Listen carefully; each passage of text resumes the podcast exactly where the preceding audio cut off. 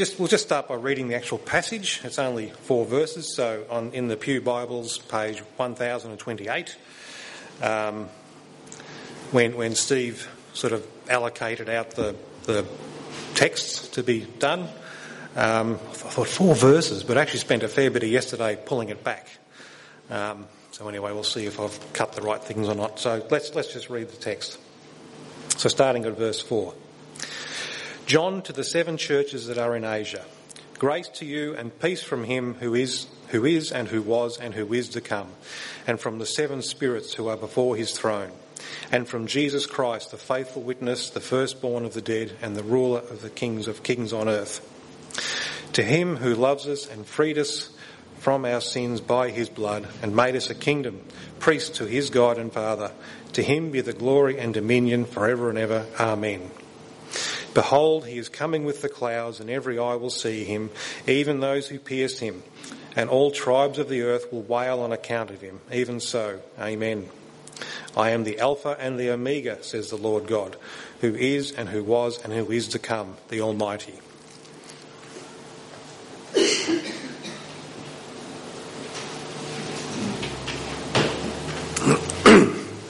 okay.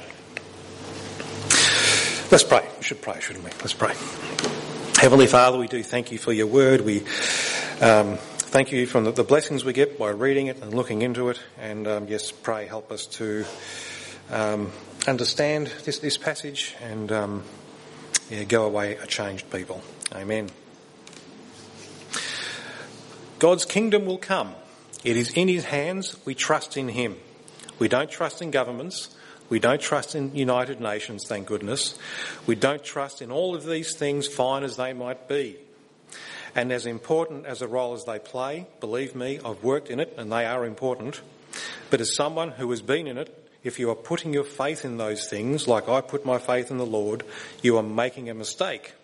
They are earthly, they are fallible, and I'm so glad we have a bigger hope. Some of you will recognise those words. Scott Morrison preached those words at um, uh, Margaret Court's church in Western Australia. He was criticised by a lot of the media on the ABC, and um, even even current PM Anthony Albanese weighed in, saying that he was astonished that a former PM would speak against the government and the UN, and that it was a problematic conspiracy. So, whatever you thought of, of um, Scott Morrison's performance as a Christian Conservative Prime Minister, um, his comments here, of course, are quite right. And we could easily spend quite a bit of time discussing um, governments and the UN and the world and that sort of thing. But um, I think you're all aware of what's going on. But um, but this has been our situation since since well the fall. Really, there is nothing new under the sun. And it was certainly the situation the, towards the end of the first century when um, um, this, this letter, the Revelation of John, was penned. At that time, the church was facing various persecutions. You, you had the imperial cult where everyone had to worship Caesar, Caesar as Lord. But there were also cultic practices and trade guilds which were uh, uh, more about worshipping some of the local gods and the local customs, and everyone was, was expected to participate in those still. So, so basically, the people had to first give their allegiance to the state, and second, they had to go along with whatever the current local thing was. And if you think about that, that's not too, too unfamiliar with what we face today. And that's one of the reasons that our betters were so upset at what Scott Morrison said. He dared to suggest that there was something bigger than the government and bigger than the UN. And that something bigger is something that we're answerable to. And in their minds, that's a very dangerous idea. That's why we have this letter. It, it, came to John through an angel, but it's also from Jesus Christ and it's about Jesus Christ.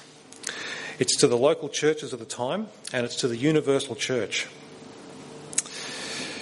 Um, and it's written to encourage us and to stay strong in times of persecution. Jesus told us several times that we would be persecuted just as he was persecuted. But as this letter continues to remind us, and as Steve reminded us last week, the Lamb wins.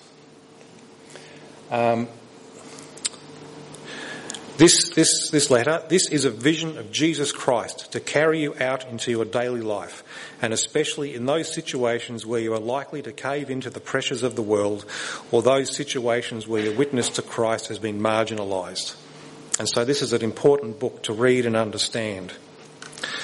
Steve Lawson, he, he calls Revelation the capstone of Scripture. And various people, which um, talk about verse 3, which Steve talked about last week, refer to verse 3 as a beatitude. Blessed is the one who reads aloud the words of this prophecy. Blessed are those who hear and keep it and keep what is written, for the time is near. No other book has this assigned to it. No other book in the Bible has this assigned to it, where we are blessed. That's the same word as in the, in the Beatitudes, um, by, by reading and hearing it. Now we get um, blessing from reading every book in the Bible, but Revelation is unique in having the statement attached to it. And, but why? As, as Stephen Lawson puts it, it puts Christ before us in ways which he is at this moment at the right hand of God the Father, ready to burst upon the scene of human history at any moment and usher in his kingdom on earth. So it's important we read, we try, we read and try to understand this book, to hear it and to keep it, to obey and apply it to our lives, for the time is near. So starting in verse 4, John to the seven churches that are in Asia. Grace and peace to you from God who is and who was and who is to come from the seven spirits who are before his throne. This is a typical first century greeting in, in, in their letters. And um, uh, we see this in other letters in the New, the New Testament, um, but as Sinclair, as Sinclair Ferguson tells us, um, they turn, the biblical authors turn an ordinary greeting into a marvellous expression of the gospel of Christ. So the seven churches. A lot of you will be aware of these maps. A lot of maps in the back of your Bibles will have, will have the seven churches. Um, so these churches are in what we call today Turkey, which the Romans in their day called Asia. Um, and Sinclair Ferguson, again, he suggests there were probably more Christians in Turkey back then than there are now. And um, these, these particular churches here, as I've mentioned earlier, were under great pressure. Now, John would have known of more than seven churches. Acts 20 mentions it as a church at Troas. There was a church at Colossae, so the, the, the Colossians. And in Colossians 4, Paul mentions the church at Hierapolis. So there's at least 10 churches at that time that we know about in that region. So why does he address just the seven? It may be that he had a, a, special relationship with those churches, but most likely it's symbolic. John uses symbols and numbers and images in all sorts of, in all sorts of ways, and we'll see that as we move through the book. So the number seven is likely to be quite significant. Seven equals perfection or completeness. So while John does address seven specific churches, which we'll get into over the next few weeks as well, so it's these seven specific churches and their individual circumstances and the issues in the life of those churches, there is also a sense that this is a universal church. The number seven suggests that this is for every church, everywhere, and every age.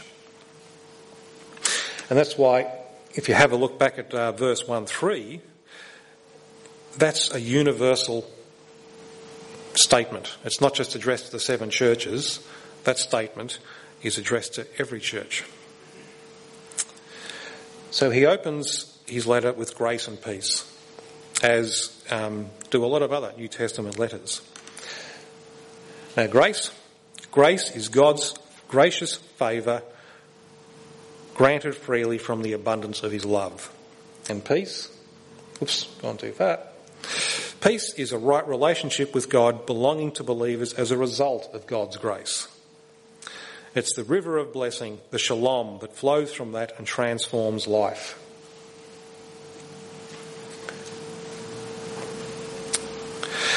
Grace and peace is no, near, no mere polite opening formula. John wills that we will have what we most desperately need God's undeserved favour and shalom, the comprehensive well being and blessedness that comes with reconciliation with God. So, where does this blessing come from? John gives us a Trinitarian benediction. This is the source of the grace and peace. So, who was, who, who is, who was, and who is to come. This is God, or more precisely, God the Father. He is the eternal and unchangeable God. This is likely an allusion to the I am who I am of Exodus 3. Who is and who was? He's the constant, always reigning one, both now and from the beginning of the world. He's the eternal and unchangeable God. Who is to come? He is coming to judge the world and will bring in his new creation. But judging the world, isn't that something about what the Son does? Aren't we expecting the Son to do this? There's, there's a term, um, just bear with me for half a sec, um, coherence. Coherence, things that exist in essential relationship with each other as innate components of the other. Or to be more specific, each of the persons of the Trinity shares or coheres in the divine nature with each other. So, just as a couple of very quick examples, yet even if I do judge and my judgment is true, for it is not I alone who judge, but I and the, but I and the Father who sent me. And believe, believe me that I am in the Father and the Father is in me. Whatever one mem- member of the Trinity does is also interrelated with the others. Anyway, back to the point. Um, after God the Father, we have the seven spirits who are before the throne. So, who are these seven spirits? This might be a reference to um, angels or some sort of angelic being, um, and maybe they're somehow related to or attached to the seven churches. But notice how grace and peace um, come from both Him who was and is and is to come, and from the seven spirits. This is a divine benediction. If you flick through the New Testament, wherever you see grace and peace, it always comes to us from God the Father and Jesus Christ, never from a person or from an angel. So that suggests that, that these seven spirits are divine. That grace and peace, yeah, they're divine, equal with God. So the Holy Spirit, in case I'm not being clear. Um, so why does John use this term, the seven spirits? It may be um, a reflection on, on Isaiah 2, so 7. So, and the Spirit of the Lord shall, one, rest upon him, the Spirit of wisdom and of understanding, the Spirit of counsel and might, the Spirit of knowledge and the fear of the Lord. So, arguably, there's seven attributes of the Holy Spirit. Um, and we've already discussed the number seven as referring to perfection or completeness. So the seven spirits before the throne is arguably an unusual way, for us at least, to refer to the Holy Spirit. When I was looking this up further, I kept coming across references to the menorah as a reference to the Holy Spirit. So you've got the um, the seven the seven candles on the on the on the lamp seven headed lampstand. Um,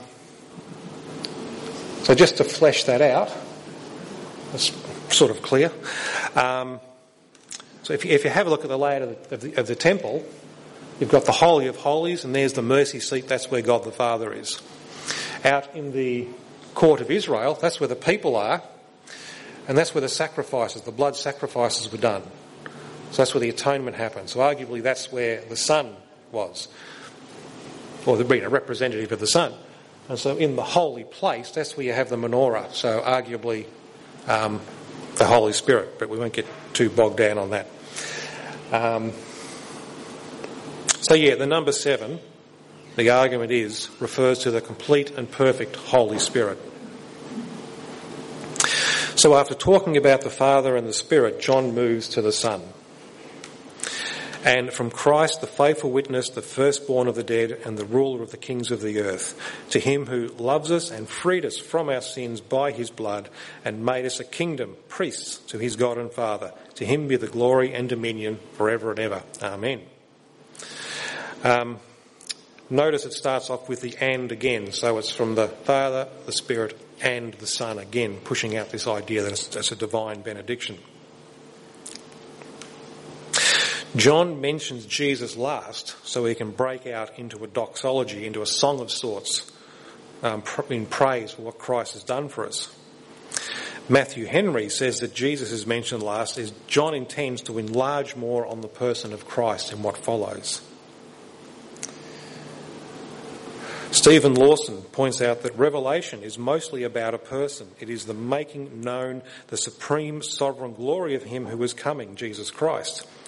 Here is Jesus unveiled for us, not as he was in the Gospels, but as he is now, seated at the right hand of the Father, possessor of all authority on heaven and earth.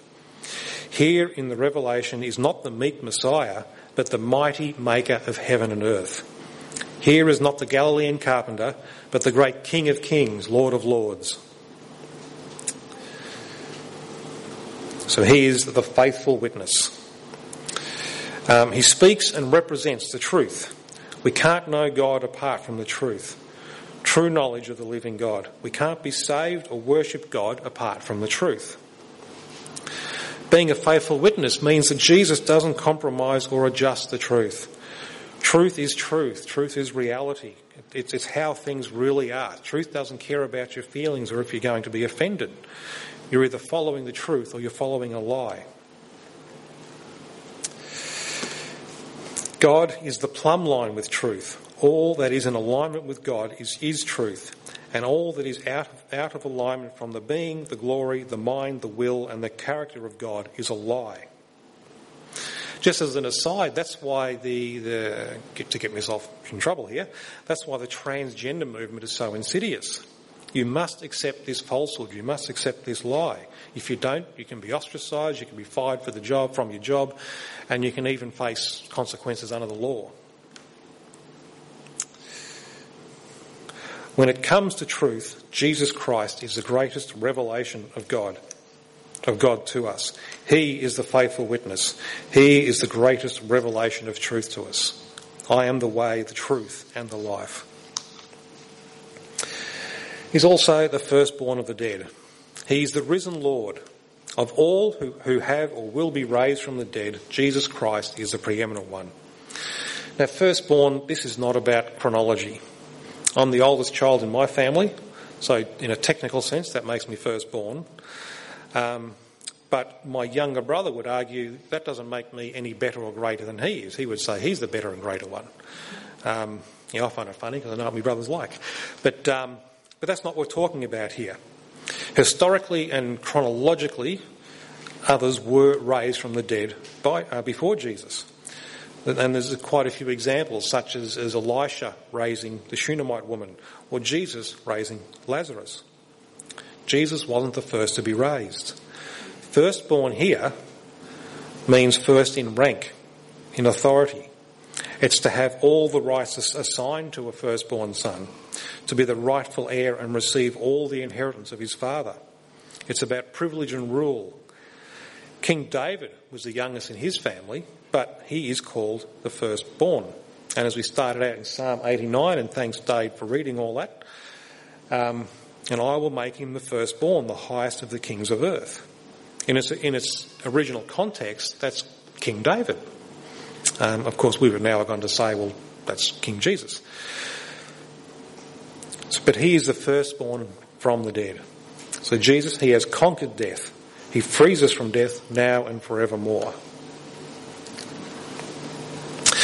He is the first begotten of firstborn from the dead, or the first parent and head of the resurrection, the only one who raised himself by his own power, and who will, by the same power, raise up his people from their graves to everlasting honour.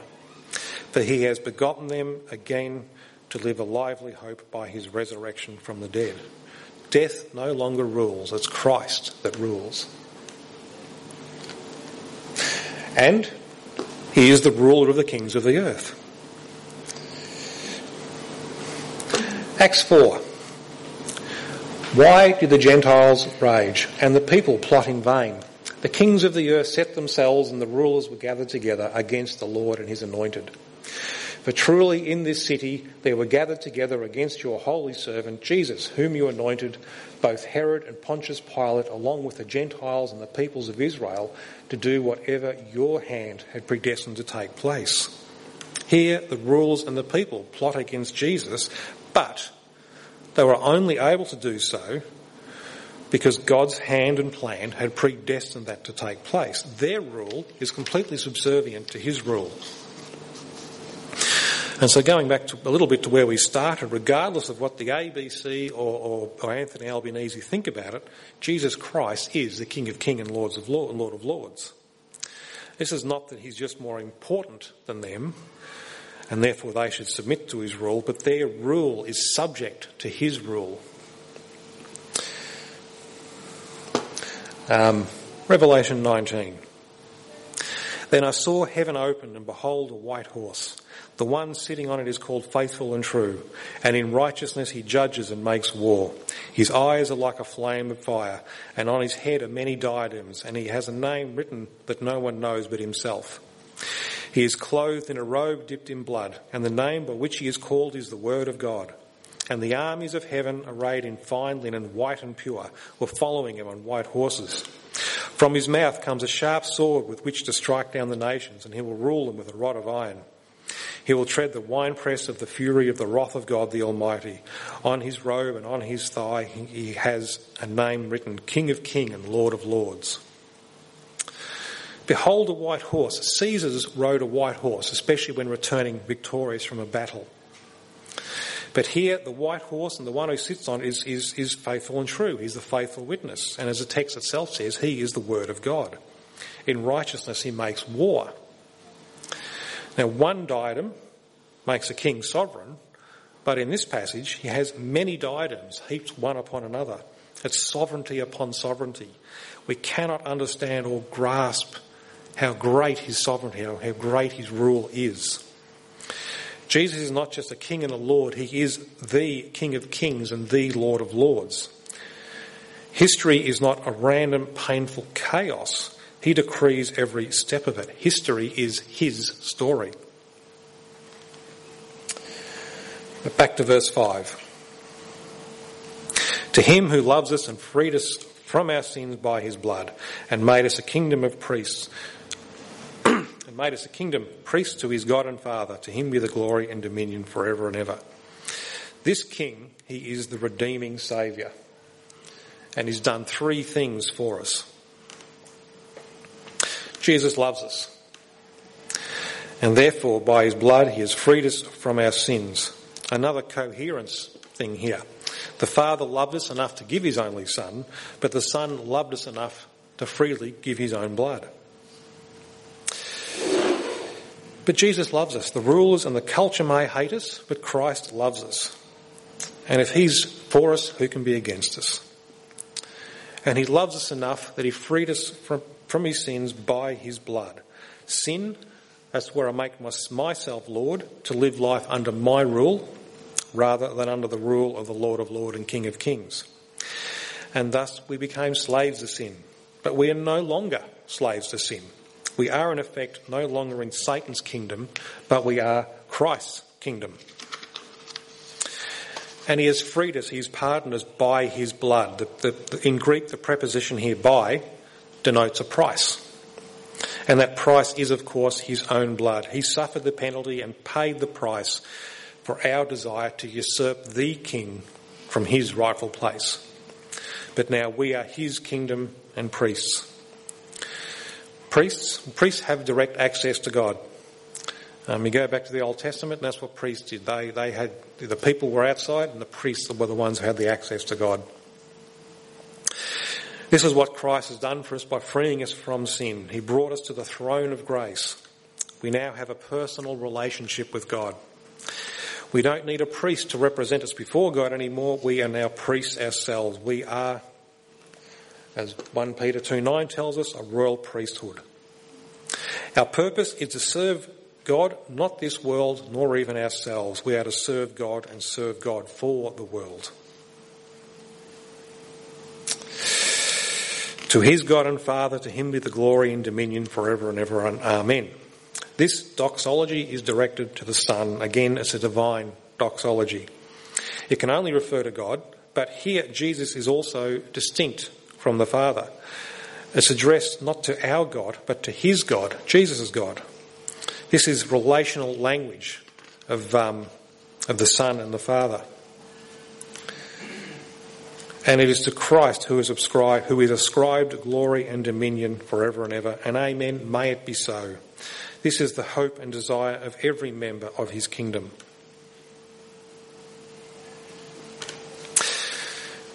Just um, if we flick forward to. Sorry? Yeah, if we flick forward to 1 verse 7.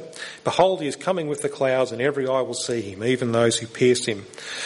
All tribes and nations will wail on account of him, even so. So behold, pay attention. What's coming is important. Now, coming in the clouds. Daniel 7. I saw in the night visions, and behold, with clouds of heaven there came one like the Son of Man. And he came to the Ancient of Days and was presented before him. Daniel prophesies a day this Son of Man will receive his kingdom, and all will worship him. Here and in other New Testament passages, Jesus is said to come with the clouds. This identifies Jesus as this awaited one, as this prophesied one. Um, China, America, Russia, and even the Commonwealth, they will not stand, they will all pass away. But the King is coming, and his eternal kingdom is coming, and that will not pass away.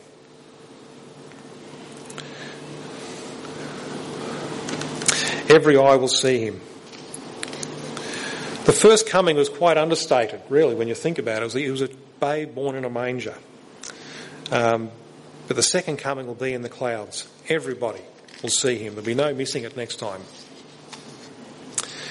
And even those who pierced him, those who sought to actively kill Jesus, those who seek to deny the existence of Jesus, those who Anyway, those who those who mock him, um, belittle, belittle, Christ and his followers, they will not mock him. Even they will see him.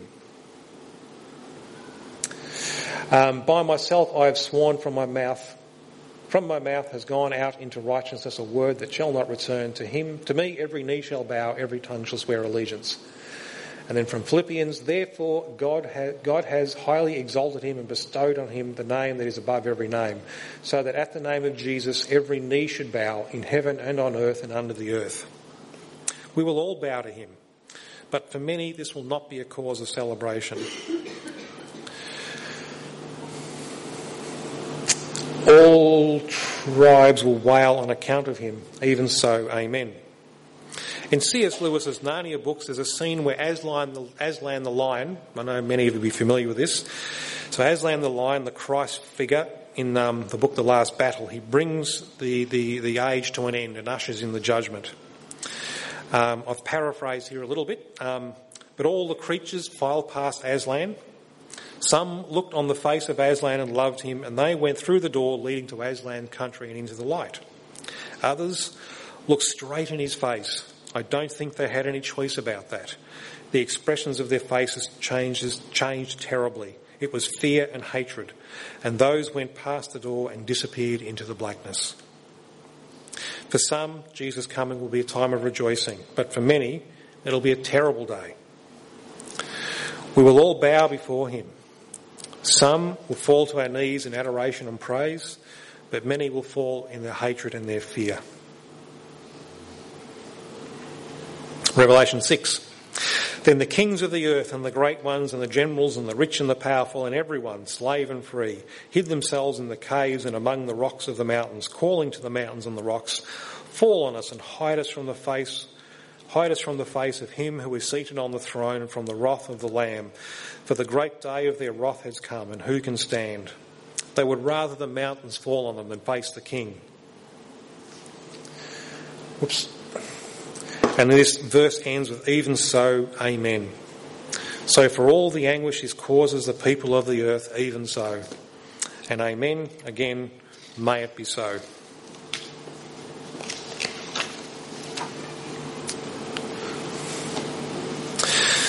Verse 8 I am the Alpha and the Omega, says the Lord God, who is and who was and who is to come. Alpha and Omega, as many of you will know, is the first and last letters of the Greek alphabet. Here, God identifies himself as the beginning and the end, the first and the last.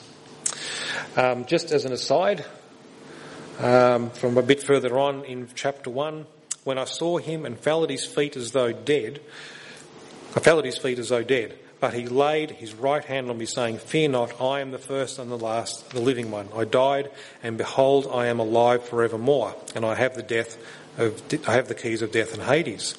The first and last. This is Jesus here. And if we reflect back to um, um, verse 8, um, this identifies him as God.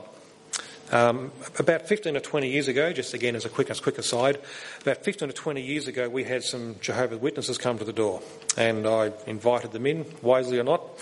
But over two or three um, meetings, we went through a whole bunch of Bible texts, um, and every passage I brought up trying to argue the divinity of Jesus, they always seem to have some sort of answer for. But when I brought up these passages, they couldn't answer, and they were actually going to bring back their elder or whatever they have and um, discuss it with me further, and we never saw them again. Um, yeah, I, I, think we were blacklisted. Um, but, it, but it suggests to me they couldn't answer. That was one text they just could not answer. That this, this, this argument here shows the divinity of Jesus. But back to verse 8. So God claims this title again, and as he does so, again at the end of, at, yeah, at the end of, end, sorry, at the end of Revelation, he does it again. He reigns over the world from the beginning to the end and everything in between. There was nor ever will be a time when he does not rule supreme. He is the Almighty. What he says will happen. His plans and purposes are always fulfilled, and no one or nothing can thwart his designs. Scott Morrison was on this at least very right. God's kingdom will come. It's in his hands. We trust in him, not in governments, not in United Nations, not even in ourselves, thank goodness. And while we await the consummation of the kingdom of God, broken, fallen, sinful people will continue to do what they do. And while they will argue they're ushering in a, some sort of utopia, as we look, we see things just getting worse. We see our country, our culture, and the world basically falling apart. We do live in troubling times, but every age has been troubling. In every age, the true followers of Jesus found themselves butting up against the rulers and the culture. They hate the idea that we answer to someone bigger than them, and that they also are answerable to someone bigger than them. And that's what this passage seeks to do. It seeks to encourage us. This passage reminds us of who our Lord and God is that he is indeed the ruler of kings, he is the Lord of history, and we can rest in his goodness and strength. It also reminds us of what Christ has done for us, and that even though we can expect to be persecuted just as our Lord was, there is coming a day when those persecutors will kneel and wail before Jesus. but to us, to us who are loved and freed by his blood, to us who are a royal priesthood and his kingdom, we are granted grace and peace. And despite what we see going around us, we know that things will end well and that God is for us in Jesus Christ. Let's pray. Heavenly Father, we do thank you that you are indeed um, King of Kings and Lord of Lords, and that all history falls into your plans, and that ultimately everything works out um, as you have predestined, as your will, um, as your will wills. And so, Lord, help us to trust in that every day. Help us to never fear, um, but to rest safely in your hands. Amen.